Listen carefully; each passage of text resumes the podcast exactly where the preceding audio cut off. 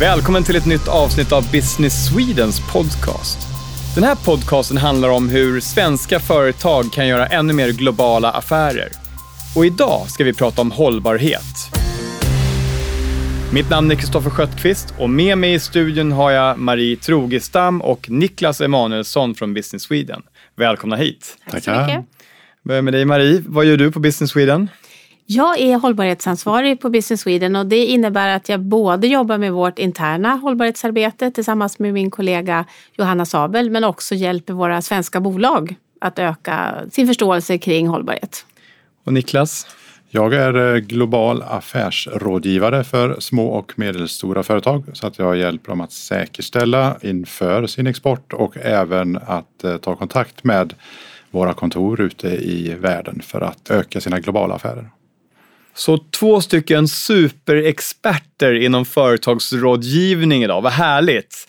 Hållbarhet har ju väldigt mycket olika definitioner, så jag tänkte att vi börjar med dig Marie, att du får sätta tänderna här och förklara för lyssnarna lite mer hur ni tänker om hållbarhet precis som du säger Kristoffer finns det ju väldigt många olika tolkningar av hållbarhet och det började ju egentligen som en mer filantropisk välgörenhetsinsats ifrån företag. Sen har det här gått vidare till ett stort fokus på miljöfrågan som är naturligtvis fortsatt väldigt central och viktig. Men i första hand att minimera den impacten som man som företag har på miljön, den negativa impacten.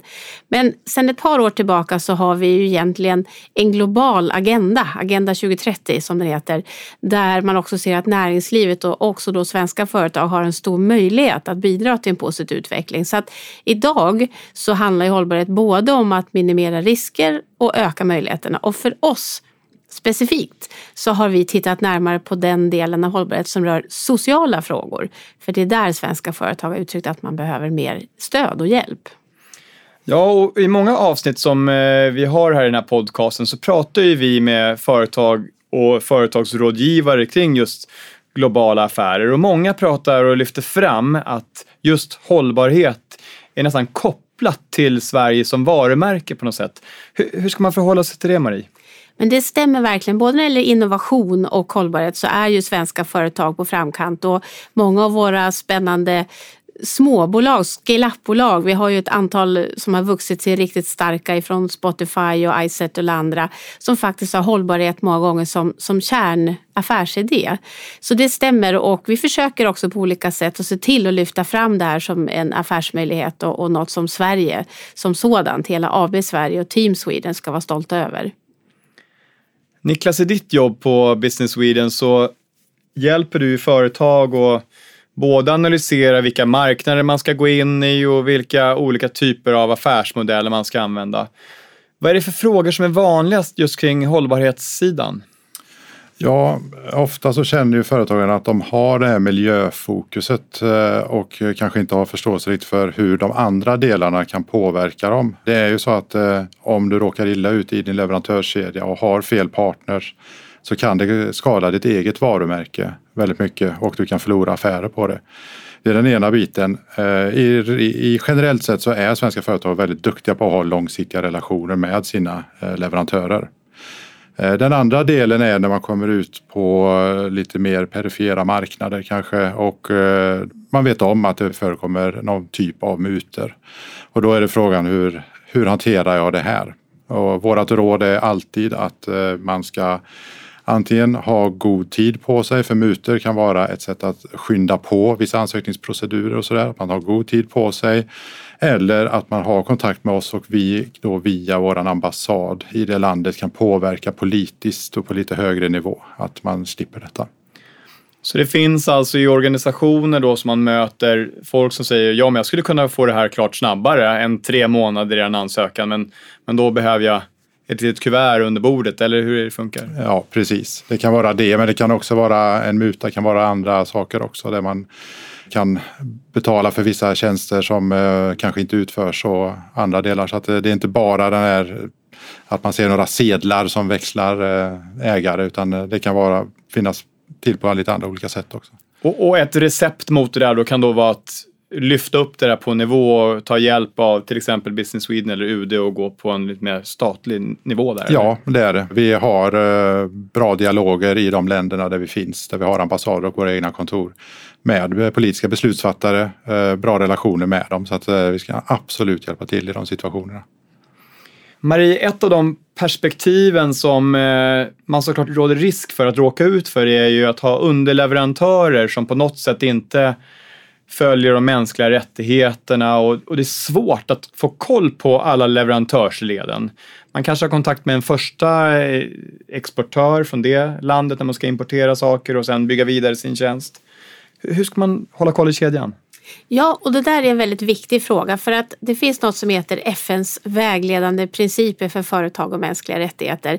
Det har ett, ett, par år på nacken men det är just principer, det vill säga ingen formell lagstiftning. Och vad, precis som du säger, hur långt sträcker sig ansvaret för ett företag? Och det vi alltid rekommenderar och som är väl egentligen globalt erkänt det är en så kallad human rights due diligence. Du måste ha en strukturerad process och titta på var riskerna är för din egen verksamhet att faktiskt ha en negativ inverkan. Och vad är då mänskliga rättigheter? Det kan vara om man till exempel är i gruvindustrin. Det krävs någon form av förändring av miljön som kan påverka lokalbefolkningen. Och här har ju vi en möjlighet med, just tillsammans med vårt lokala kontor men också ambassaden och även i kontakt med lokala representanter från civilsamhället, det kan vara fackliga organisationer, att ha den här typen av dialog, att ta reda på, för det här handlar mycket om att förbereda. Förut så var riskhantering ofta om att när en skada hade skett att hantera det. Nu försöker man ju titta förberedande istället och där har vi en roll att hjälpa till för att förstå de här inte alltid enkla skeendena kring just mänskliga rättigheter. Och ansvarssidan, man kanske är leverantör av en enskild produkt som sitter i en maskin som i sin tur går ner i den här gruvan. Hur långt sträcker sig ansvaret där tycker man? Ja, det där är också en väldigt viktig fråga. Även våra stora svenska företag kanske idag inte är huvudkontraktörer i ett land i en mer komplex marknad utan de i sin tur är underleverantörer till stora andra. Och då kommer inte bara kedjan leverantörer med utan även kunddimensionen in. Det vi säger är att i relationen till Business Sweden så är det ju alltid företaget själva som måste ta sitt ansvar. Men så länge du har tydliga egna policies och riktlinjer och gör din, den här undersökningen så, så det går inte riktigt att svara på exakt var ansvaret slutar men du måste ha en ordentlig process och visa på de steg du har tagit. Det är egentligen det viktigaste och det är även som sagt upp mot kundledet och det är ju kanske lite nyare då att man även måste tänka på vilka kunder man faktiskt säljer till. Niklas, det är ju otroligt svårt, precis som Marie säger här, att hålla koll på alla delarna i kedjan. Både kring eh, muter, arbetsvillkor, miljö, korruption. Tror du att det här avskräcker svenska företag från att gå ut och göra globala affärer? Jag tror det är lite både och. Det beror nog på hur mycket vana man har. En del har vana av att eh, jobba i de här länderna och då är det inte lika avskräckande. Så mycket av det här handlar ju om att man, eh, att man skaffar sig kunskap. Och ju mer kunskap man har ju mindre avskräckande är det. Det går att hantera affärer i alla länder på ett eh, etiskt och hållbart sätt. Och där har vi hjälp ifrån våra kontor som finns ute i alla de här länderna och vet exakt hur affärskulturen är och hur det går till att göra affärer. Hur ska man göra avvägningen mellan, låt säga lönsamhet, vilket det kan såklart vara att köpa in billiga tjänster eller produkter och, och, och i, i, sin tur då riskera att man får dåliga effekter på sitt varumärke kontra att köpa till ett högre pris och veta att hela den här kedjan är säkrad. Jag kan tänka mig att det har förändrats mycket under de senaste tio åren. Hur är den utvecklingen, Marie? Ja, det stämmer. Men det som är väldigt skönt nu är att vi börjar få forskning på att du faktiskt inte måste välja. Det här är visserligen storbolag, men det är en studie som Harvard har genomfört på ett 80-tal stora bolag under en rätt lång period ändå, 1992 till 2014, där man faktiskt såg att företag som är mer hållbara och då systematiskt hållbara, har det i sin kärnverksamhet, de är också mer lönsamma när det gäller både allmän ekonomisk performance men också aktiekursen. Vad handlar då det här om? Och det, det är inte alldeles enkelt att säga vad som är hönan och ägget, men bara det att du har mycket lättare att rekrytera och behålla topptalanger. Våra unga generationer kräver ju allt mer idag att du är ett hållbart företag. Du har som Niklas var inne här på långsiktiga leverantörsrelationer och utveckla dem. Om du behöver kapital så har du oftast en lägre kostnad på det och sen så undviker du dessutom stora och tunga och dyra böter som naturligtvis inte då har någon bra effekt på ditt resultat. Så att avvägningen ska egentligen inte behövas utan hållbarhet och lönsamhet går faktiskt hand i hand. När vi pratar om det här så känns det så himla självklart och det känns ändå som att alla svenska bolag såklart tar sitt ansvar och det känns som någonting som man knappt behöver prata om. Och ändå ser vi ju internationella och även svenska företag gå på mina efter mina genom alla de här fyra sektorerna. Varför händer det trots att vi har den här kunskapen idag? Ja, det är ju väldigt komplexa frågor men vi har ju den som också Niklas var inne på uppfattningen att det, det, går bra att göra affärer även på de svåraste marknaderna. Man kan alltid öka sin egen kunskap och bli mer strukturerad. Det är ju ingen tvekan om att även svenska företag behöver jobba e- ytterligare, inte minst när det gäller just korruptionsfrågan och mänskliga rättigheter. Men det är som sagt komplexa frågor. När man pratar om korruptionsfrågan, Niklas, har du några företag som du coachar eller som du träffar som har råkat ut för korruptionsproblematik? Ja, det, jag har företag som har eh, stött på önskemål om att få extra betalningar i det. Och eh, de företagen som diskuterar detta med mig är ju naturligtvis företag som inte går med på de villkoren. Då. Och de vill försöka se hur kan vi hantera det här på ett annat sätt. Och eh, då hjälper vi till via våra kontor ute i världen där. Jag kan tänka mig att det finns ett stort mörkertal här och att det faktiskt betalas ut en del mutor runt om i världen idag, till exempel. Hur hanterar man det när konkurrenterna erbjuder sig att till exempel betala ut mutor? Det där är ju jättesvårt naturligtvis för ett företag om det handlar om det handlar ju ofta om väldigt stora pengar i ordervärde och man kanske inte har råd att gå miste om det där. Och eh, att kunna stå på sig och vara en hållbar och eh, Eh, etiskt korrekt företag, det kommer man att tjäna på i längden. Och det är möjligt att man förlorar den här orden. Men det finns också ett system som vi har där man kan rapportera in den här typen av företeelser. Så kan vi då förmedla detta till UD och så kan UD prata och ligga på de här länderna om eh, att det händer sådana här saker i deras länder vid deras upphandlingar. När ni pratar om svårare marknader här, det låter som att det är några få avlägsna länder, men det här är väl ganska vanligt förekommande runt om i världen i länder som vi kanske gör affärer oftare med också, eller, eller vad säger du där Niklas?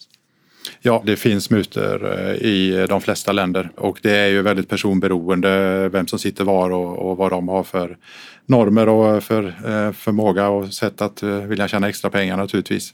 Så man stöter på det överallt och det är det som är, gör det ännu mer viktigt att man har med det i sin Code of Conduct. Har den implementerad i hela sin organisation och trycker väldigt hårt på det från företagsledning och ägarhåll att vi inte går in i den här typen av affärer. Marie, när ni sitter och reder ut det här i, eh, på ett svenskt perspektiv, eh, vad drar ni för slutsatser av det här? Blir det värre eller blir det enklare?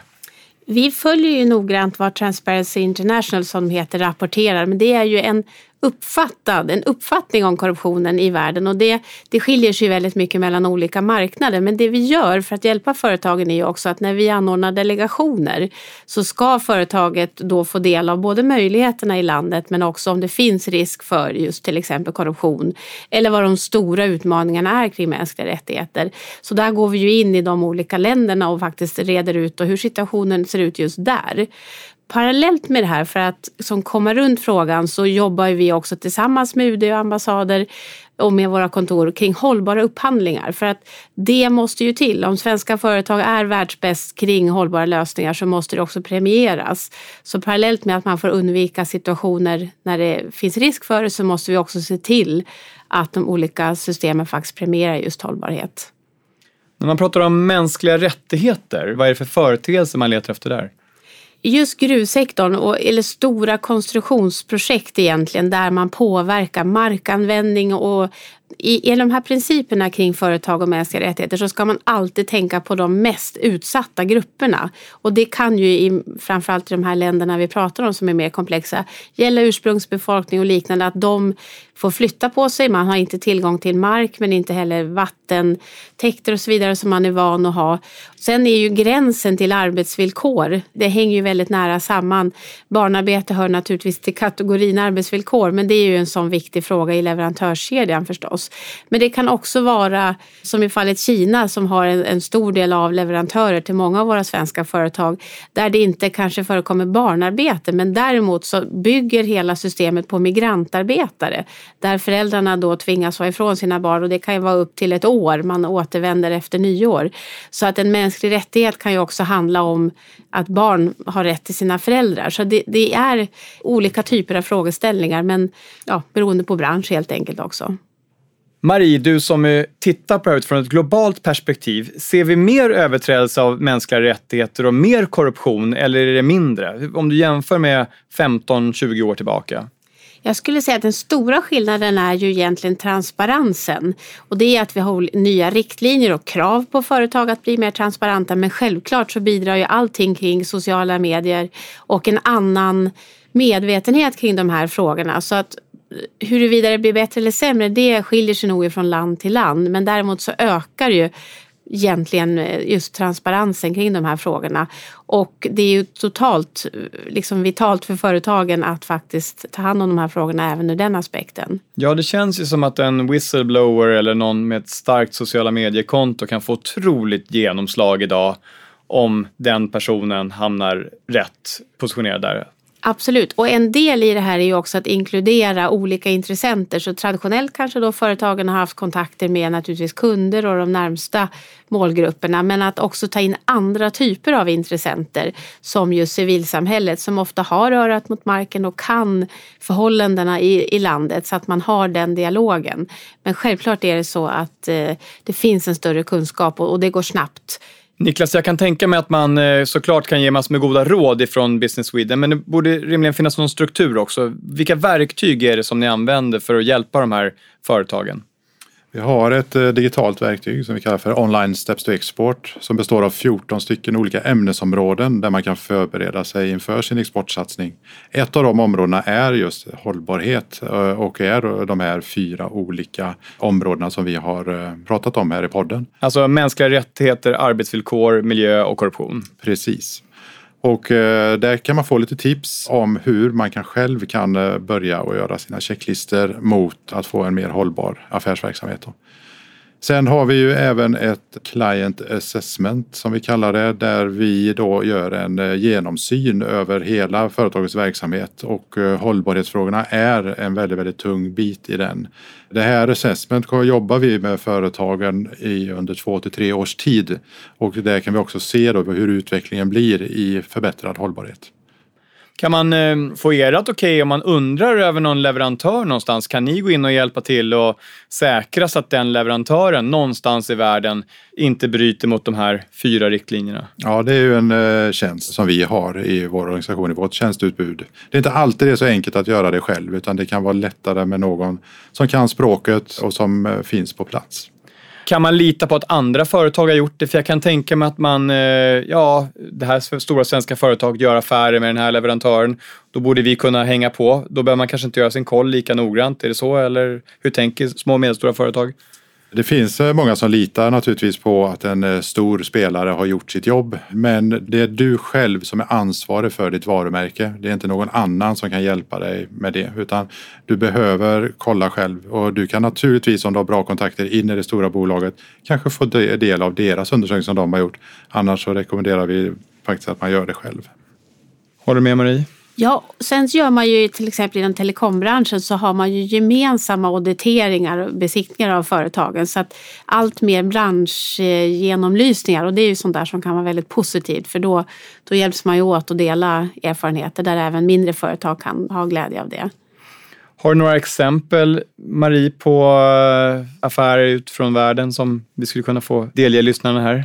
Ja, vi tittar ju på olika delar när det gäller hållbarhet. Vi har pratat en hel del om leverantörerna, men det gäller ju också våra, framförallt våra stora svenska företag som ligger i framkant när det gäller hållbarhet. Men där har vi tittat på deras lokala enheter, ett projekt i Chile.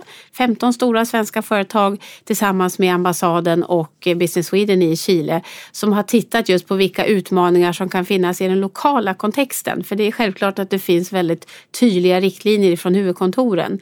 Och där visade det sig just att en sån här human rights due diligence var ett problem. Vad innebär det i praktiken och vilka utmaningar? Så där ett sånt där bra exempel på där olika stödfunktioner och sen då företag gemensamt har identifierat utmaningar och tagit in experter på det. Och vad blev konsekvenserna av projektet?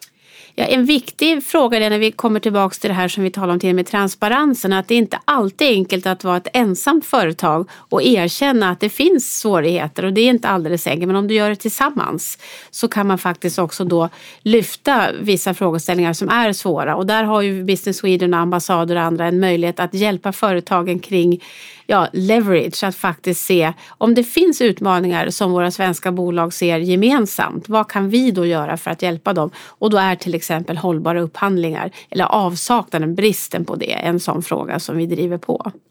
Niklas, har du några exempel från näringslivet?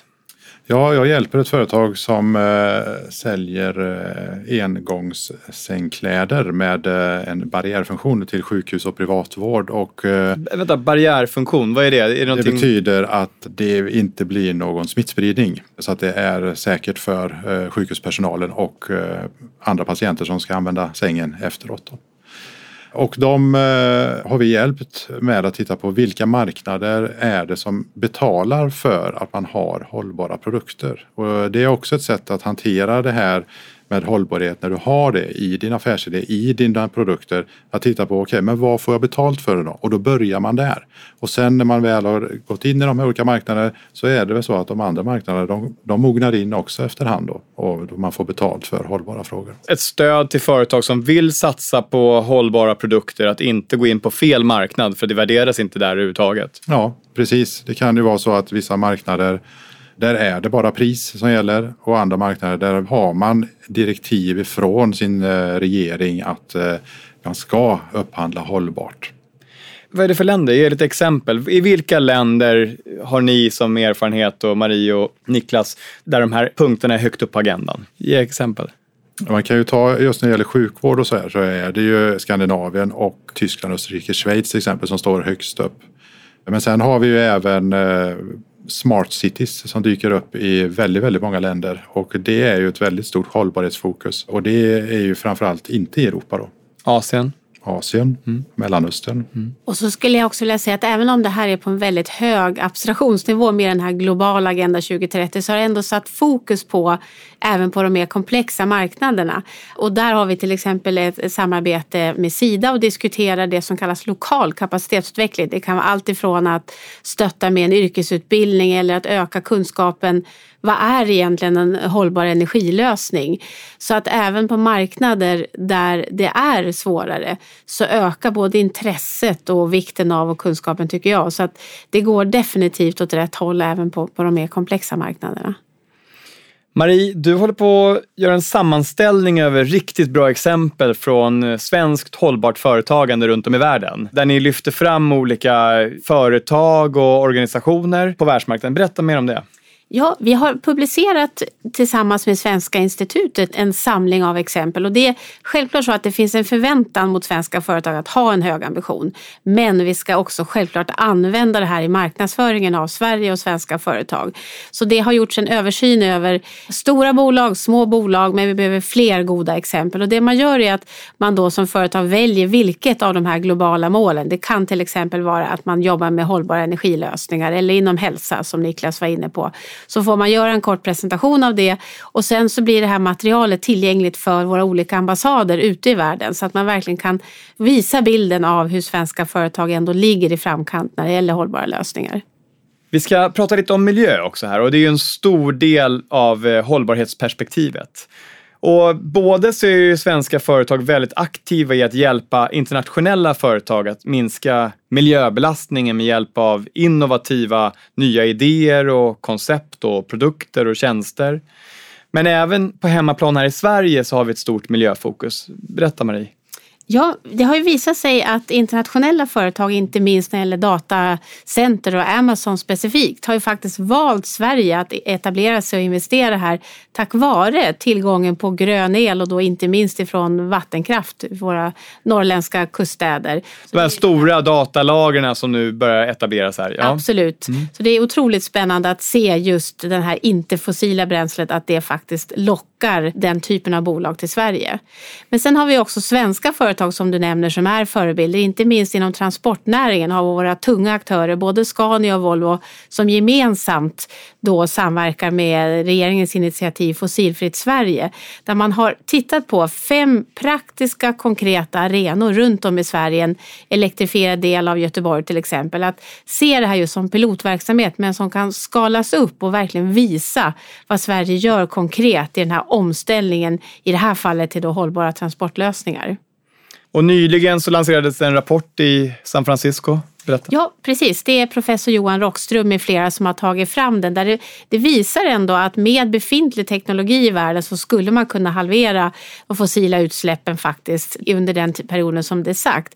Men det krävs ju naturligtvis att policies och styrning sker åt det här hållet och att vi har inte minst svenska företag som går i, i, i bräschen för det här. Och digitaliseringen kommer också vara en väldigt viktig del i det här och driva på en fullständig cirkulär ekonomi. Så att digitaliseringen och innovationen på det området kommer vara väldigt viktig. Niklas, det vi pratar om idag är ju ett antal villkor för framtida affärer. Svenska bolag är ju där ute och gör skillnad. Berätta. Ja, man kan ju tycka att eh, det kan kännas så att eh, när man ska göra alla den här eh, förberedelserna och så att det kan eh, kosta väldigt mycket av ens egna resurser. Men eh, det leder ju faktiskt till att eh, man får en långsiktig lönsamhet och en bra relation och en trygghet i sina leverantörer. Och vi företagare, vi kan göra så stor skillnad i världen där vi på sikt då förbättrar arbetsvillkoren och vi minskar korruptionen genom att agera på ett väl genomtänkt och strukturerat sätt. Det tycker jag blev en klockren avslutning på det här programmet som idag har handlat om hållbarhet. Tack för att ni kom hit idag, Marie Trogestam och Niklas Emanuelsson från Business Sweden. Tack, Tack. så mycket.